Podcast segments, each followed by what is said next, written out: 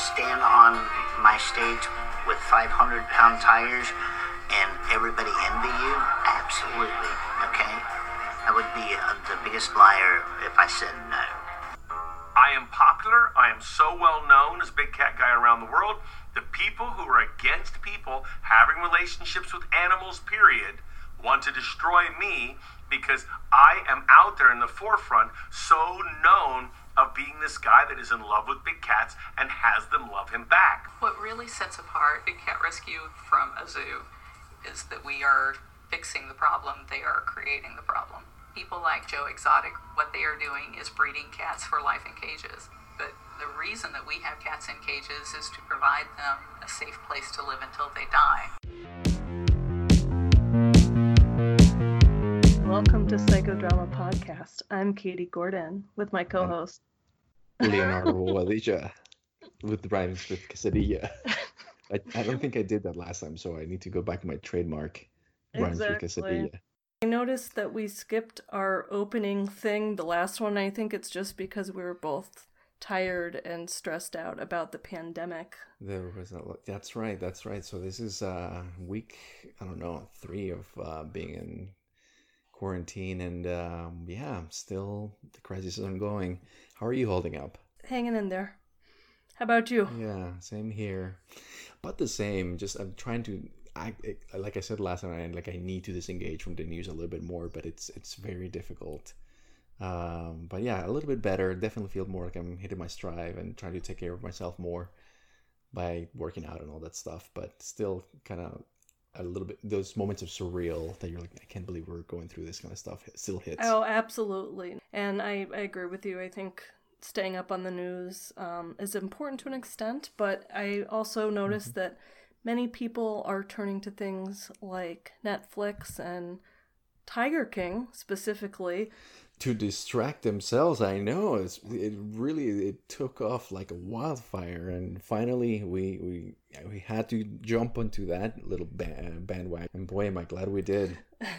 Well, you know, I think that one thing I want to make sure we do is thank all of the people who tweeted questions at us because they helped us to kind of put together the content for what we're going to talk about today. And Leo and I both said that, like, there's so much in the show that they pack in there that you could really do your own, like, a podcast of 10 episodes, which I think there is actually a Tiger King podcast, but Is there? Yeah, I have to imagine they probably yeah. It, it really is engrossing. So yeah, it's there's a lot of a lot in there to to unpack. So I think we talked about kind of in order to keep this episode under 40 hours just just hitting on a few things To make our own documentary. exactly so first want to thank um, everyone who reviewed and rated us on Yeah. itunes. That helps people find the podcast. So thank you so much for everyone who do that. Thank you to everyone who has listened to the show.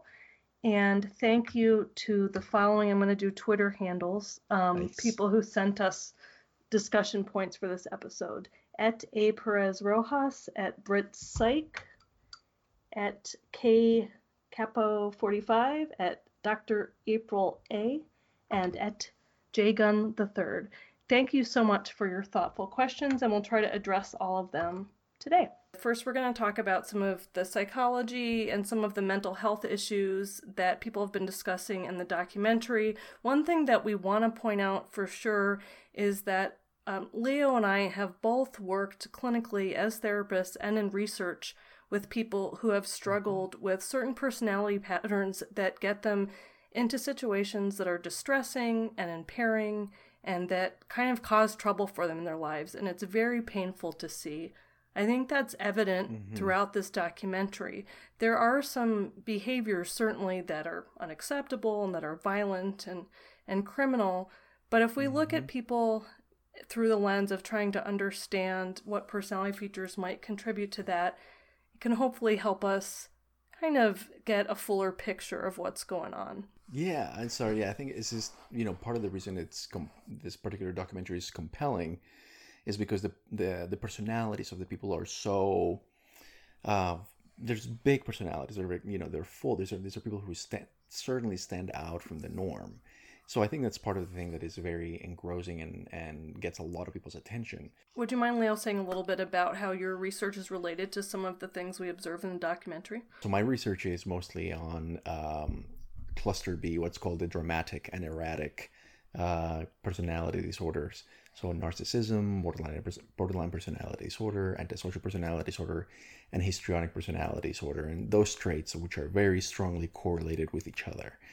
Uh, and just briefly to as a review, these disorders are uh, at their core characterized by a disinhibition of behavior in some aspects. So whether they're disinhibited in their uh, expression of emotion or disinhibited in their behavioral expressions of aggression uh, or uh, their uh, impulses towards substances or uh, behaviors that are, can be maladaptive. And um, in addition, uh, some of the, uh, a couple of the syndromes, in particular, narcissism and antisocial personality disorder, are also correlated with manipulativeness, uh, superficial charm, um, using other people for your own ends and means. But anyway, so that's my my area of research, and I'm particularly interested in psychopathy, antisocial personality disorder, and narcissism. So that's kind of where my interests come in, and those traits are pretty again without diagnosing anybody. Um, we see a lot of those behaviors, and certainly, and uh, I think a lot of the characters themselves allude to how much uh, attention they receive from having these animals and how they feel a, a sense of power, a sense of self enhancement um, by being around uh, these dangerous uh, predators. And so, if you don't mind, I might take one step back just um, to mention, to describe, to Yeah, break please. down some of the um, terms that you used.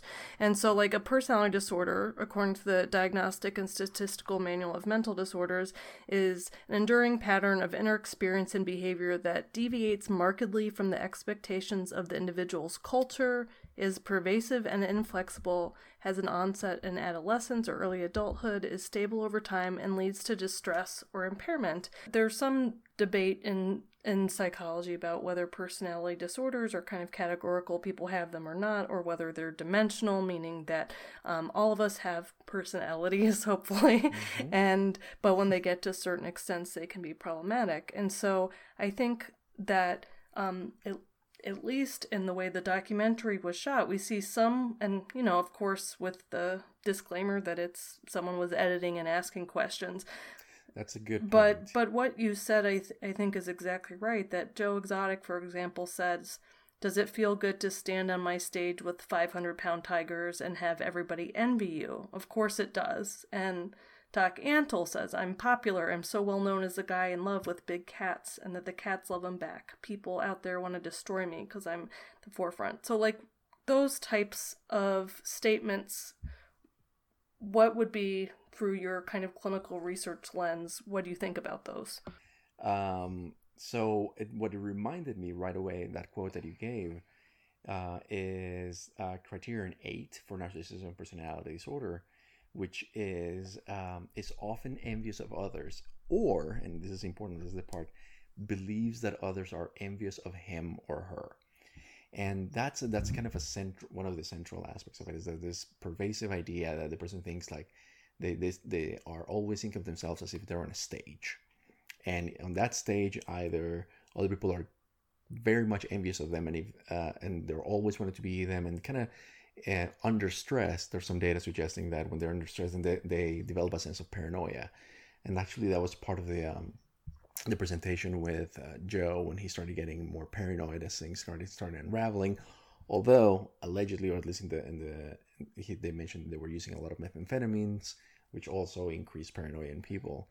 Nonetheless, um, this idea that other people are um, always envious of them, and uh, also the the need of uh, the admiration, the the uh, strong need for yeah, uh, criterion four, which is requires excessive admiration, uh, is uh, is another important aspect of it. So it kind of just brings to mind a lot those two those diagnostic criteria. And it's painful to see that because I think that it seems like it seems like at least that drives some of the behavior with kind of the fixation on Carol for Joe that like he sees a threaten a threat to his what he's known for and it seems like mm-hmm. that I mean he I mean he makes all those videos about it he writes a song with the person who looks like her and like all all of that kind of stuff and right. I, I I don't know if that's what's driving it or like you said part of it might be some of the substance use that is contributing to it as well. You know, it's because I think that's one of the things that we when we talk about this is that not there is very human human behavior is so complex, right? So it's multifactorial what makes us act, and we can think. I love the fact that you mentioned that you know we all kind of have these different personality traits, and certainly we can all perhaps think of times in our lives, especially when we're younger. There seems to evidence suggesting that earlier in life and during late adolescence, early adulthood, kind of these traits kind of tend to peak a little bit as we pay more attention to our uh, appearance or we become more self-conscious. We think that everybody's looking at us. So there's a little bit of a kind of a normative narcissism that occurs, but most of us tend to kind of grow out of it to some degree, and it's not impairing or distressing.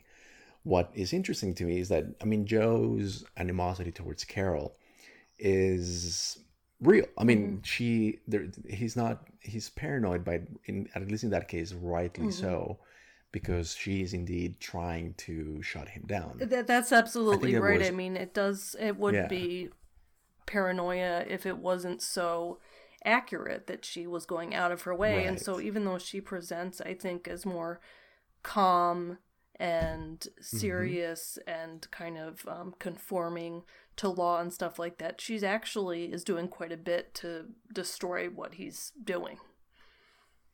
Right, and you know, I think that that's a you know, I would love to hear after the the episode, you know, after the episode airs, you know, people's opinions regarding her. It, it has been interesting to see at least on the internet and, and uh, on just uh, the memes that are coming out of this the series. And Joe, as an anti-hero, has really emerged. So even though he's very flawed and lots of things, it's amazing how much there's a lot of Carol comes across as very unlikable for for many people. And they just like and and again, I'm still making this completely just from anecdotal evidence of looking at a lot of the memes.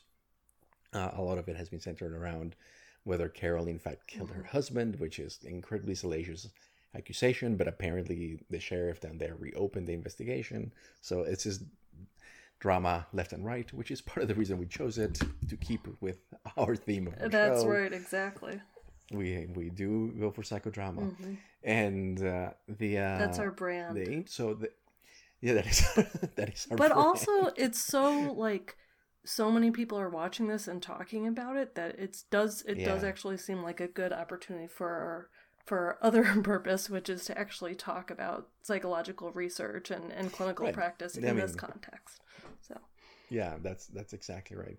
To me, what's interesting about from a psychological perspective, I see uh, Joe and Carol and Doc as they're kind of lying in a dimension. So in thinking about the dimensional model of personality disorders, and um, as I mentioned earlier, these cluster B personality disorders are correlated, and these narcissists, you know, we can think of them. It's better we think of them as a, as a constellation of traits that are correlated with each other, more like in a in a circle on a circumplex, rather than in cubby holes like here's ASPD and it's separated along from narcissism. Rather, these things are interrelated and correlated, and some people may have kind of volumes. The way I envision it in my mind is I see different volumes for the symptoms. So maybe uh, Joe may have more of this self sabotaging, impulsive, aggressive uh, reactions than, say, Doc Antle or certainly Carol, who's more likely to be thoughtful and thinks about how is she going to be more strategic about how she's going to eventually achieve her goals and means. Whereas Joe is just going like all out very impulsive. Um, very little. There's there's a there's a strategy, but his tactics are just very explosive and less less controlled, as would be, for example, Carol's and certainly Doc, who basically is an observer and you know he sees that. And while Carol is also against him, against Doc Antle for sure, he's very happy to just lay low and let you know basically Joe and Carol just go at each other, while he just goes about uh, uh, along his business with his harem. Another question was like if they do stuff that is like in some ways really agitates people and antagonizes one another, but they all seem to have a number of loyal people working for them who work for Right. little money or for free. They also have multiple partners. Joe tends to um, go after people, it seems, who are much younger than him and maybe don't have a lot Mhm. of other options. So, what about that behavior? Is that something that's you typically see with these personality traits as well? Right. So one of the the uh, sim I would say symptoms, but one of the uh, the characteristics of these clustered personality disorders is uh, having a sense of entitlement uh, of others, and you can see that oftentimes that. Uh, you know, these people want to work with, you know, they want to be around the tigers. They want to do this, so they, they should do it for basically free or nothing. And so that's item five on the on the DSM uh, has a sense of entitlement for the for and the DSM for uh, narcissistic personality disorder, which is has a sense of entitlement, i.e., unreasonable expectations of especially favorable treatment or automatic compliance with his or her expectations. We saw this frequently, and uh, the characters talked about it. The you know the uh, ancillary characters in Joe's farm, for example, talked frequently about um, Joe's outburst whenever things weren't done and how he just demeaned them and it was just like a bit of a powder keg. And number six, uh, item, uh, criteria number six is is interpersonally exploitative, i.e., takes advantage of others to achieve his or her own needs or own ends. And I think that that's one of the things that are the characters are, you know, you see that over and over and over uh, in which they are finding ways to use people for their own ends, whether it's to maintain the uh, the the facilities that they have, or to have relationships with them that you know some people might consider exploitative, um, and continue doing that. And or to, and Jeff, who is uh, you know kind of as a dark figure, kind of that rises in the back end, essentially ends up, according to Joe, taking over his uh, his uh, emporium um, by being deceptive and manipulative and kind of playing the back, and that's that's in full. Those those all of those are in full display for the characters. What I thought was interesting, and I I, I, I think this is the reason why Joe I, you know, rises more as a as a very anti-hero figure is because he has a lot of things about him that are very flawed, and you're like, oh my gosh, he's done things that are terrible. So maybe he shot five tigers possibly because he couldn't afford them who knows? Um, but at the same time you can tell that he does at the beginning care a lot for them and wants to do what's best for them. So he appears as an anti-hero because he's very also kind of insightful. And at some point he says he's talking about doc antle i think. He's talking about how he has uh, this bevy of women that uh, you know help him. And there's definitely the footage of doc with these people who uh, the women who are very He changes their name. He tells them how to dress. he changes their Oh names exactly how to dress all the right it's very controlling and that's another thing that becomes very evident they are very controlling of the people in their sphere so joe does not like his husbands to go out and do things without letting him know and doc antle is very controlling of the the, the women and how they appear He had his hus- Joe had his Um, husband tattoo like property of Joe tattooed on as a property of that's right. Yeah that's right that's right. And there's there's so much and i think a- to me then it just it reminds me a lot of like uh uh, uh kind of s&m relationships in which people uh willingly you know call themselves that they're property of the person that person's the master and all of that. there's just so there's so much material like you said there's we could spend a whole series on it. So i'll try to wrangle my thoughts uh, as one would wrangle a tiger. And and and say that joe at some point during the series he he just mentions he has insight into his behavior. Another one and he said you know that he basically says that doc antle has his harem and he has his. And you know he he basically says you know we both find people that want to be around these animals and we just take advantage advantage of that in a very open manner. And i think that's um i think one of the people who on, on who twitter who tweeted at us uh a question was regarding that you know what is it about people who are charismatic and kind of uh almost cult leaders? And that's that's another thing that the, the, the term cult was used, I think, by Joe or somebody in regards to himself and Doc, and also about Carol, because while Carol um, may appear, you know, she presents herself as the more uh, as kind of the um, the the good figure in this. In this. Yeah, like She- the It's interesting to see how she has. Yeah, and the savior exactly. She she does has she has this core of volunteers. So she has all these volunteers uh, that are color coded depending on the amount of time that they've been there. And Joe is fuming at that. He's like, "Yeah, you know, I have you know people who help me here, but this, she does the same thing. I mean, she's the, she's doing exactly the same thing that I'm doing. She's keeping animals in captivity for money in order to maintain them and in order to achieve these goals." And I was like, I think that's part of the problem is that it's almost like they are mirror images of each Mhm. other. Uh, it's just that in some way, Carol cannot leave the other, the other one, the other two be, and that's what creates the most conflict.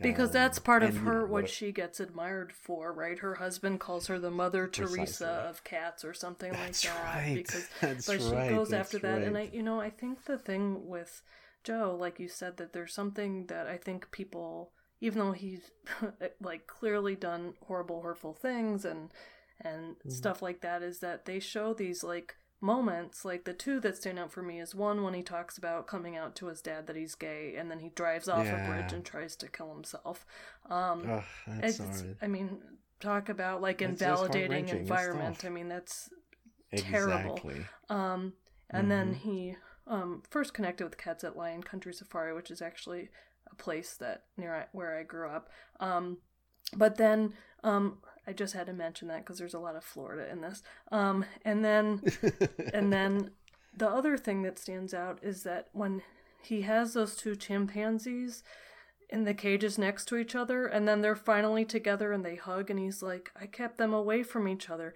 And again it's a documentary. It's cut certain ways to make like evoke certain feelings but it doesn't seem for someone who often has like callous behaviors that didn't seem like a callous moment right I agree with you. I agree with you. I, I think that's that's what's compelling about Joe is that he has these moments of um, eh, you know you can tell that he's rehearsing a lot of stuff because he had the cameras running all the Mhm. time, so he would be like even when he was mad, it was like you can tell there's this kind of superficial aspect. But, but then there are other times in which he has kind of this real emotion. I think that when he's uh, one of his the, the younger husband, I don't remember his name right now, who shot himself accidentally, which was that was oh nuts, my by the way. gosh Um, terrible Yeah, that uh, when he, I, you know, from my perspective, it looked like he truly mourned him and he really cared for him, and at the same time used that as an opportunity for further self-aggrandizement. And uh, the fact that he talked about his husband's testicles Yeah. at his um, funeral was just like one of those ones that you're like, you, I can't believe And then he had his, the guy's mom come to his next wedding two months The later mom- with right, that very right, young man later. who was I don't know maybe eighteen or nineteen or something like that, and Joe's what Don't in his know, much fifties or something.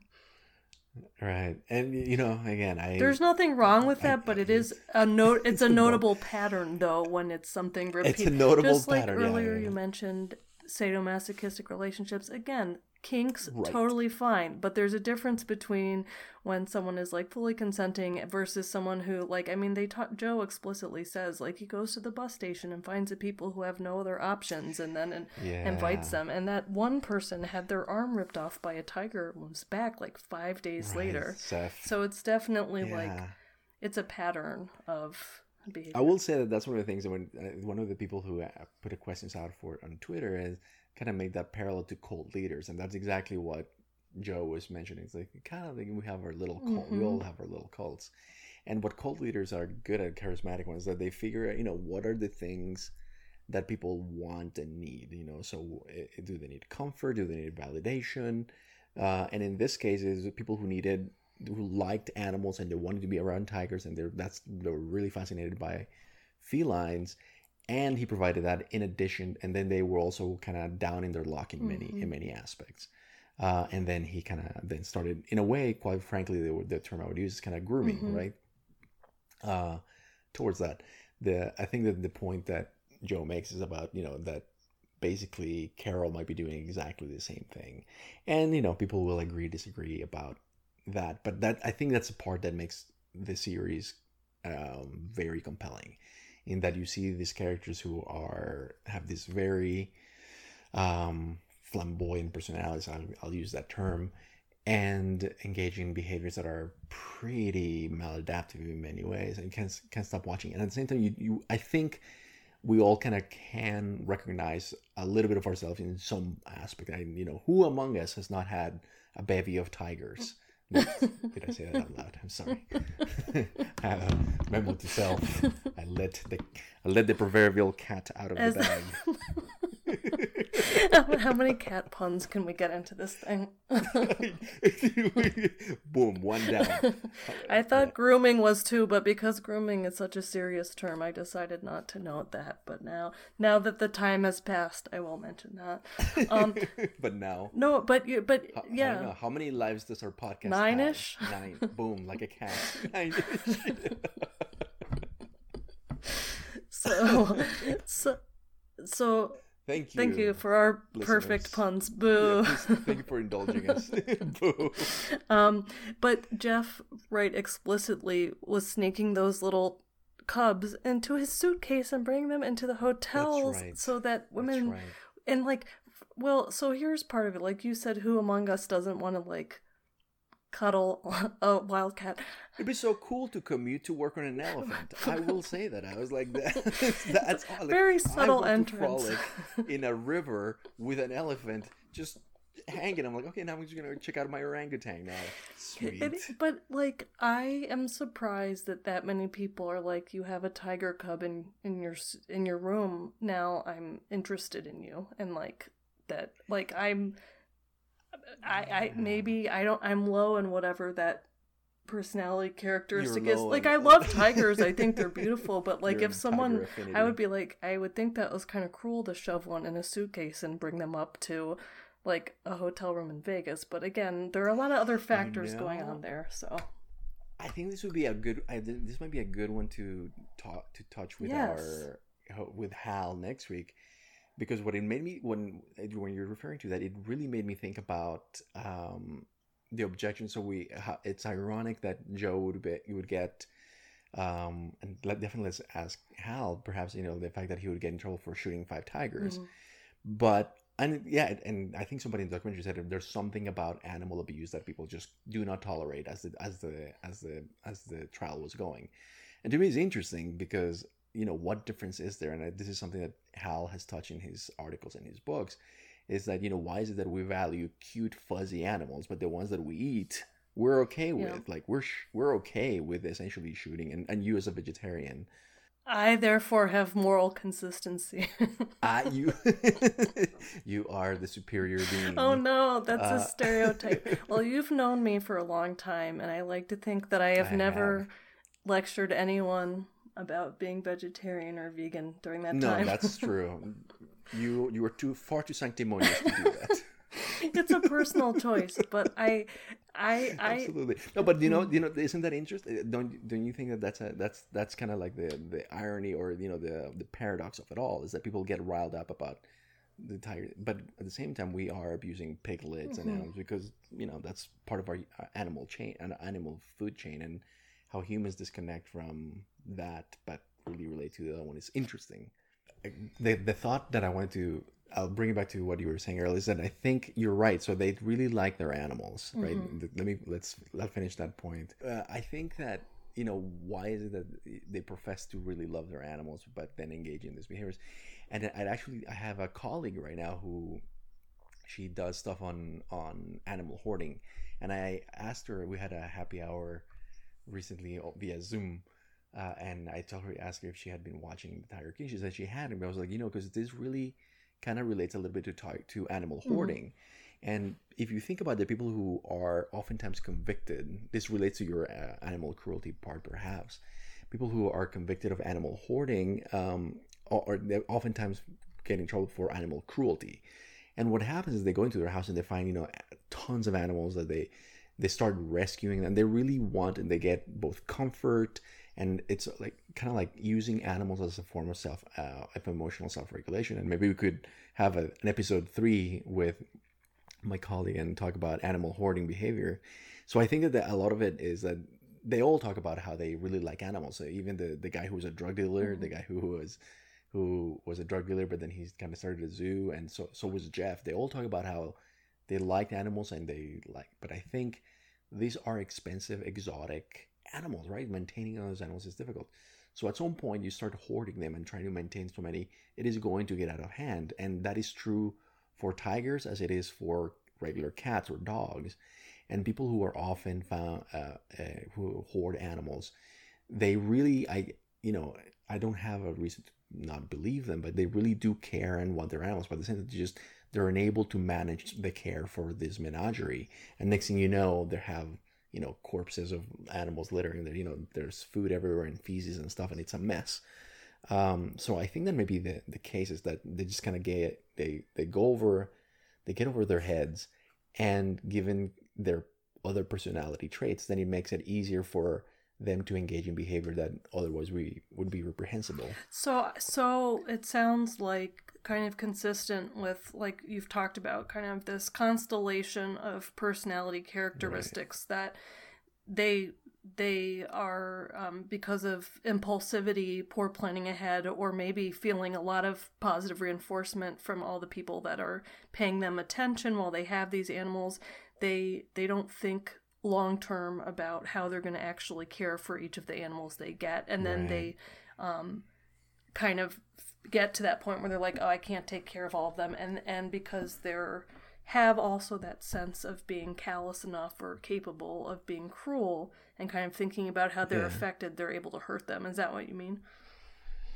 Yeah, um, yeah, I think that that's that's exactly it, and and uh, you know they're the traits that allow you know that I often think I think I've mentioned this before, you know, not in psychodrama, but in previous uh, episodes or definitely my classes that our, our greatest strengths are also our greatest weaknesses, and the things that makes them, um, you know, that's the one thing that I was always uh, fascinated in these documentaries that I saw how much work and effort they were willing, how much risk they were willing to take in order to create these sanctuaries and these environments in order to keep these animals to very to very to a lot of detriment to themselves.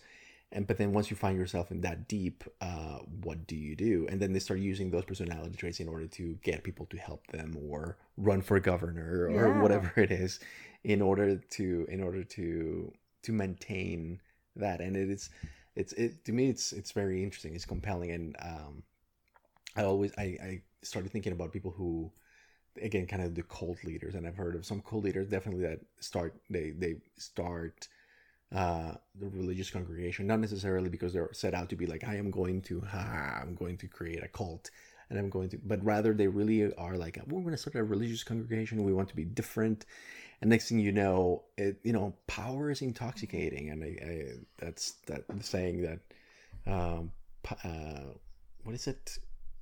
Absolute no power absolute power It's to absolute corruption. I don't know. We're not. We're not good at knowing our, our sayings. we're not good at those we we really need Let to get see. our Absolute down power leads. power corrupts Oh, I have absolute power leads to Power absolute cor- corruption, but there's a better way of saying it, like absolute Yeah, power, absolute corrupts, corrupts. absolutely, or something.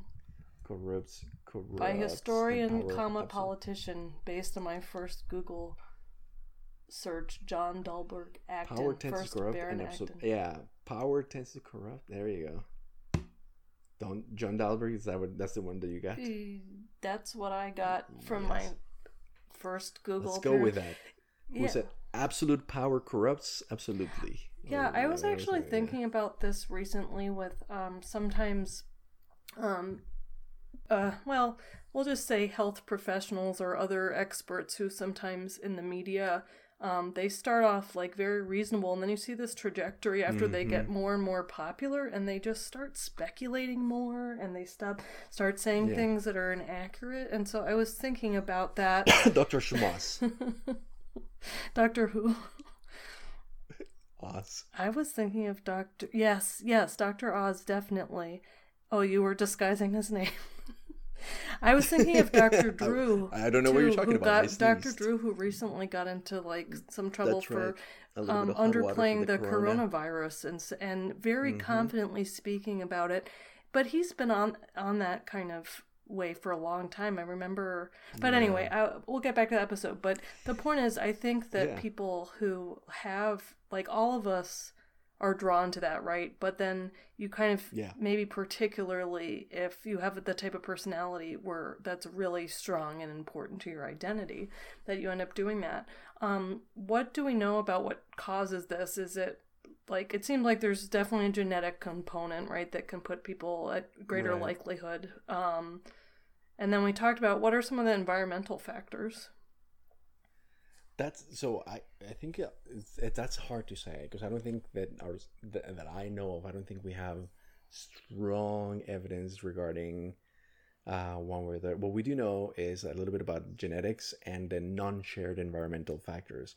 So con- a lot of the data that I've seen on um, behavioral genetics of person- uh, personality disorders, uh, most of the variants, so, so mo- mo- most of the occurrence of the of these symptoms appear to be driven more by additive genetic factors and by non-shared environmental factors, meaning factors that we think of as outside of the home, hmm. basically. So things that happen to them outside of the home, rather than stuff at the at the at the at home.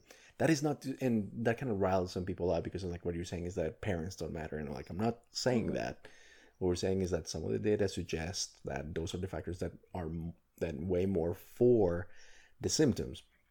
But as you mentioned, there uh, there there are some data looking at whether certain types of parenting uh, may be more likely to lead to um, uh, cluster B personality traits, and you've mentioned uh, invalidating environments, and they seem to be associated with uh, the development of um, borderline personality symptoms, and there's definitely some data su- suggesting that, and there's some data suggesting um, that both extreme deprivation and neglect uh, may be associated with narcissism, as is the other extreme end, which is complete uh, overindulgent and lack of parenting that is also associated with um, narcissistic traits. And I guess we could, I, I we know more, I think, about Joe's background, a little bit on Carol's. That they kind of they had very difficult early, early, you know, late adolescence, and early adulthood uh, settings. By the way, we should say Doc Antle thinks that the documentary had several things wrong with it, so I'll just mention that. Wait, Doc Antle said there's the the documentary had a lot of wrong things. Yeah, um I mean, I don't think it paints him in a particularly positive light. So, although Yeah, you know, nobody comes out smelling like No, I don't there, think so. sure. Um Well, I, they tried to go a little bit closer to the um, to so, some of the source material with uh, uh, the conviction for Joe, and you know what was it about? You know, because I'm like, yeah, we thought I thought we knew that he was selling tigers. I don't see what was the problem, but then the actual indictment uh, from the Justice Department mentions how he was essentially saying that he was loaning him or donating them, but actually he knew they were going to be for sale, and he didn't report that. So there was a lot of things that he was supposed to be doing but not doing. I see. And then I guess that that kind of goes to the if we were going to tie it to diagnostic criteria, uh, perhaps with the violation of uh, for ASPD antisocial personality disorder, a pervasive pattern of disregard for and violation of the rights of others uh, since age of 15, and then uh, that's the the main criterion. Uh, and then it gives uh, criterion uh, symptom one basically, basically is failure to conform to social norms with respect to lawful behaviors as indicated by repeating performing acts that are grounds for arrest. So that perhaps could be one of them. And it uh, and it is interesting that a lot of the characters and it was it i think it was john which was the associate the guy who was on the on the skidoo there's Oh, a, yeah. this kind of epic scene when when they're playing the rocky theme and he's just like that guy. Mm-hmm. by the way somebody on reddit made a glorious um oil painting of that particular scene and it was just great. And uh, uh, he mentioned that he's like you know i don't i don't like the law particularly. I don't really like the feds but I also don't want to go against them.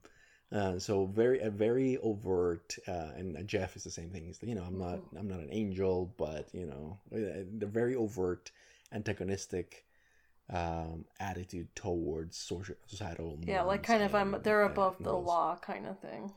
Basically yeah no, yeah again it's, and i think it's also part that it, to me it's kind of compelling about a lot of these characters it's almost it, it it's almost like i don't this literally just came to my mind so i may sound insane but it's a little bit like Tombstone or something like it. It reminds me of it's like a modern Mhm. western. Mhm. Like you have these very colorful characters in what is now you know the new west, basically, Mhm. kind of a little bit, uh, and it's very southern gothic tale of kind of murder and mystery. And but also a little bit of these characters who are you know old school outlaw. Basically, it's like Mhm. you know I I, I no the, ain't no government that's gonna ain't no law that says I cannot keep a bunch of tigers. Well, actually, yeah, there is. Well, it's my way of life, and I'm ain't no government's gonna tell me to do it. I'm like I I kind of get that. Uh, well, I don't get it, but I, I've been around it long enough that I understand it Mhm. The ethos that you ha- that you question the government in many ways and you don't really like it and the rules and laws like why why can't two consenting adults sell a lemur for Christ's sake? Right, right, exactly. No, I I think that's right, and I I also think because like I think that some people have said, oh, you know, if the fact that so many people are watching this means there's maybe something really wrong with us as a culture or something. That may be true, but this Mm. is not new for. I mean, fictional movies, documentaries, reality shows. I mean, this this particular type of personality character, like these groups of personality characteristics, like you said, where people seem larger than life, outrageous in many Mhm. ways, that are doing things that don't make sense. They tend to fascinate people.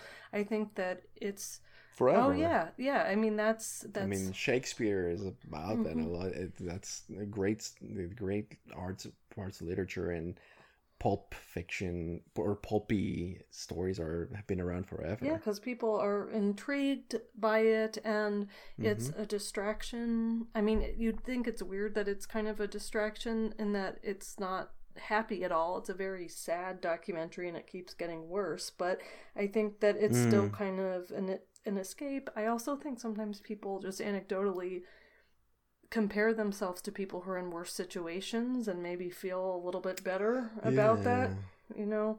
Um Yeah, maybe, maybe kind of the social comparison aspect of it. I think so. I I think it's also honestly, I, I will go back to kind of the uh, the the little bit of uh, uh, of the um, escapism mhm. that people do.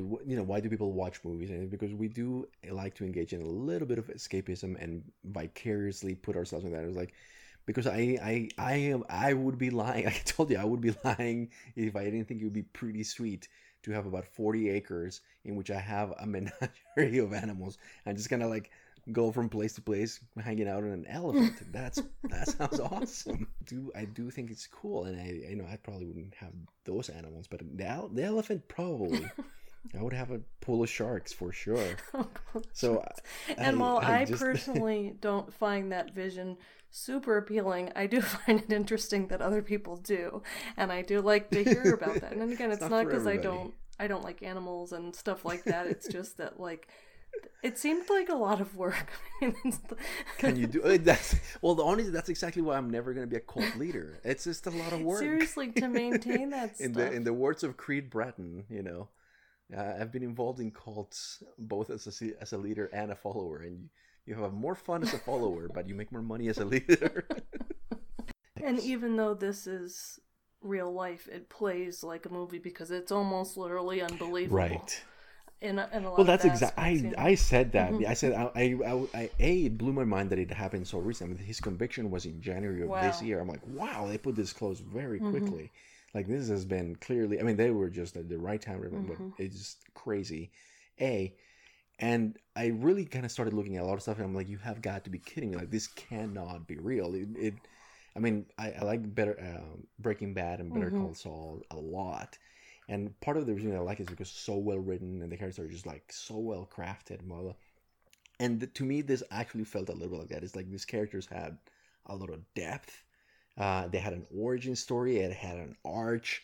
I mean, and, and, you know, it had explosions. It had Mhm. everything. And I'm like, this is all like if you told me if, if somebody wanted to and pitched this into a Hollywood studio and like we're gonna make a, it'd be like get out of here. That's nobody will believe that. No, totally. And then Uh, and, and then then people connected over it too. I think that's the other thing is Right. that like because that reality show on Netflix, Love Is Blind. Did you see that?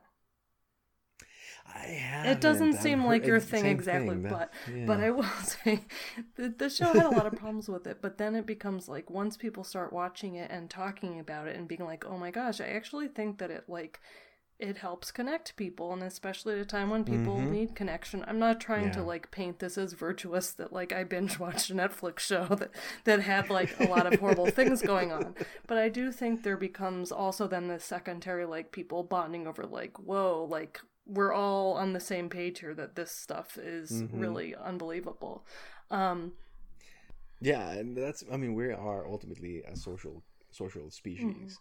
So we like, you know, finding people who like are the same things that we're into and that might be it it gets a little meta, but that's the reason why perhaps uh, Joe and Carol and Doc find people that want to gravitate towards them is because they, they find these kindred spirits of people who get it exactly uh, I, uh, you know, like, yeah, I'm like, I don't particularly, you know, I like the idea of that, but I'm not going to spend the time or effort to care for a tiger. That's that's just not quite as appealing. I mean, I do like the idea of riding an elephant. I want to be clear. It's more like the upkeep of an entire zoo that, that The seems upkeep it. of Like, an I, entire yeah, zoo, I'm like, not. a lot of I mean, I think that sounds really cool. right? Um, so I think that the kind of um, we touched on like what are some of the features we observed. We talked about some of the Mhm. psychology, perhaps of why so many people are drawn to them, why we are drawn to watch this show about them. Might be worth maybe talking a little bit about like how do you clinically treat people who struggle with issues like these because ultimately I think it's it's really sad to see people who have strengths and positive characteristics, like you said, kind of um, cut their nose off to spite their to cut their Mhm, nose. To, mhm. How does Michael Scott say it? this is a spider face. cut his nose, spider face. like he wrote like a, he read, he read it like a spider face. He actually wrote it like spider.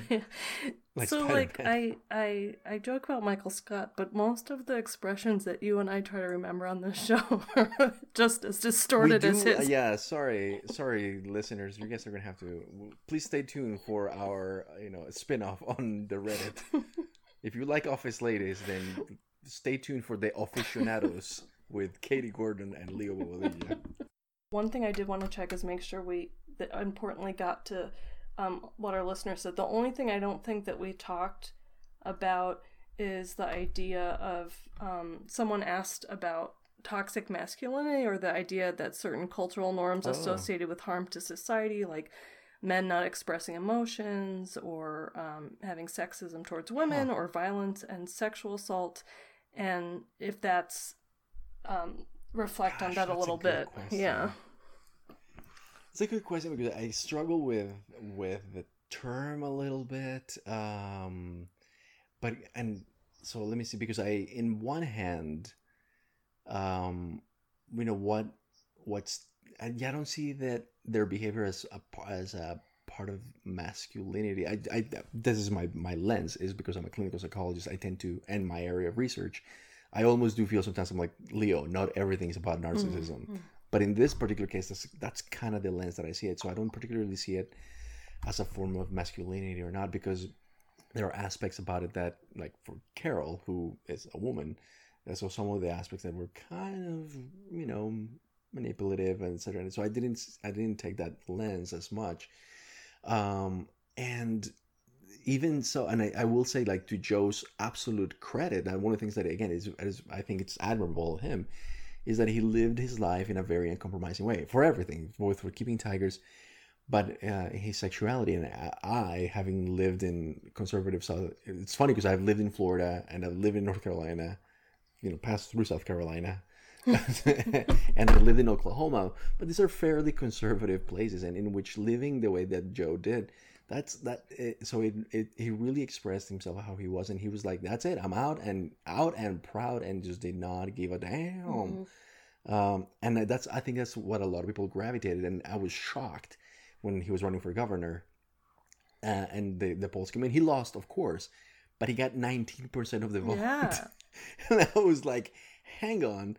20% and you know kind of the man on the street interviews during it people a- a woman i remember she was saying like you know he just says whatever's in his mind and you know what and really like him. i'm like that there was something kind of uh, admirable about that i will say and again one of the things you know the, the aspects we were trying to see the complex aspects of, of these people and one of the likable things about joe is i think he just kind of lives very out and just who he, I, I, you know, this is who I am, love me or not, and I'm out, I'm out there, uh, and that's that's that's interesting. So I don't I don't tend to use that term a lot, um, which Yeah, I don't either. I won't go into right now, but I but I will say, I mean, if you boil down the com- some of the components, I mean, one could say that like um, his Joe not conforming to expectation, masculine norms to his father was harmful.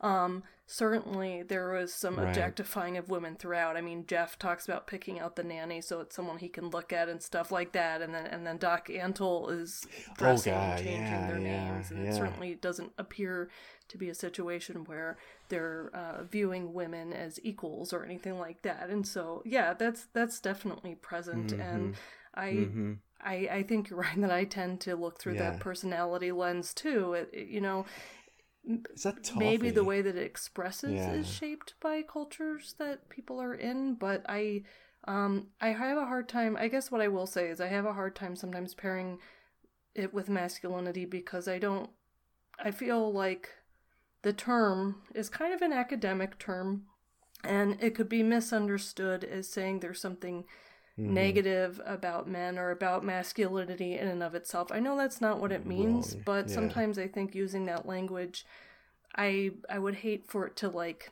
come off as the opposite of what it means. So I guess that's what I'll say about the term. But it's a great question and like there is clearly sexism Yeah. and objectification in in it. I think that the, I have a question for you regarding regarding this, and I would be I would be just like maybe the the person who tweeted at us, we can tweet it back at them and see maybe what they need mean more about it. Or, but one of the things that I'm I'm always careful with is when you know people are exploitative or manipulative, etc. And to me, it, I, I think about it frequently for a- for a con or manipulation to work, a person has to uh, be able to, but Mm. the other person has to be unaware of it.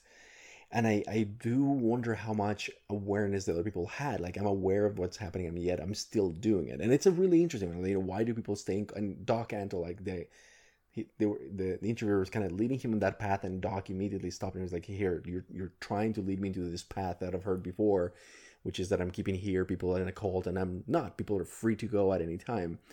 So and I I, I go back and forth on it because I think about it about uh, in people who stay in abusive relationships. You know, why do people stay in abusive relationships? A myriad of factors, and it was really interesting to have that Mhm. interview with the woman who left. I guess Dr. She was living in Ohio or something. She, she and she has a really good, interesting comment regarding. She said, you know, yeah, I am free to go, quote quote unquote, basically, but you forget about the relationships and the things that do keep you there, and that's a really interesting. It's almost like these tough questions regarding free will. Like nobody's really keeping you there, but what is it that keeps a person in a cult or in relationships that they really value, even if they are in some aspects? And I will use the word, I guess, toxic. Perhaps maybe that's what we're talking about. A, a relationship that is uh, that is characterized by um, not e- not not egalitarian. It's not an egalitarian relationship um, but people who stay in them willingly, I don't know. And I always, I, I immediately, my mind, but that's kind of my other area of practice.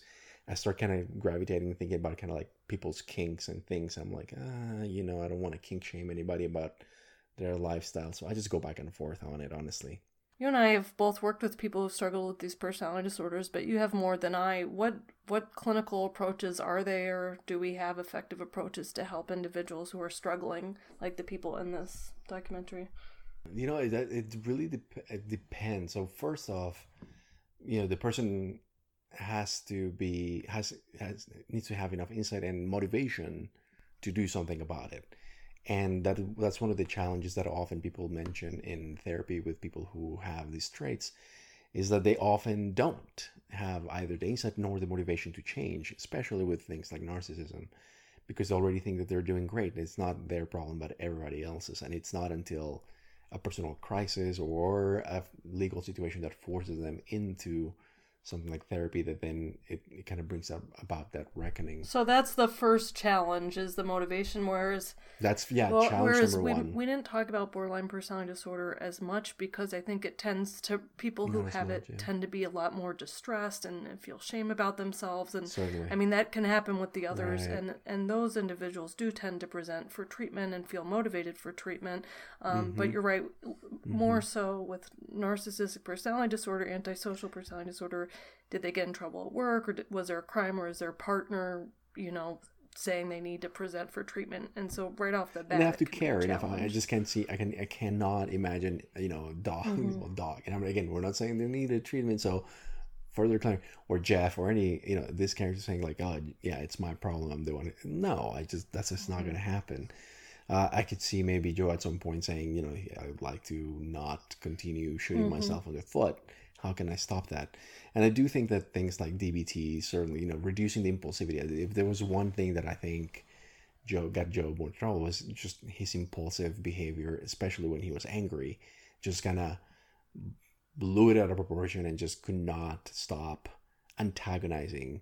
So the reason he ended up having a million dollar judgment against him is because he decided to stop to start basically infringing a copyright and that was a mm-hmm. self-inflicted wound that just devolved into everything. So reducing that impulsivity and I think that DBT is very helpful in that. Yeah, so you think dialectical behavior therapy might be helpful for some of Exactly. So DBT, I think it would be very helpful for something like that. Yeah, there uh, certainly other CBT, uh, REBT uh, was the the modality, which is rational emotive behavioral therapy, um, kind of created by Albert Ellis, and that's widely used in the in the federal prison system. Uh, it was used at the sex of at the I'm sorry at the substance use treatment program where I was in the federal prison for internship, and it's a lot of that is a lot of those principles are used in multiple other places kind of moral rec- uh, recognitive theory, therapy as well.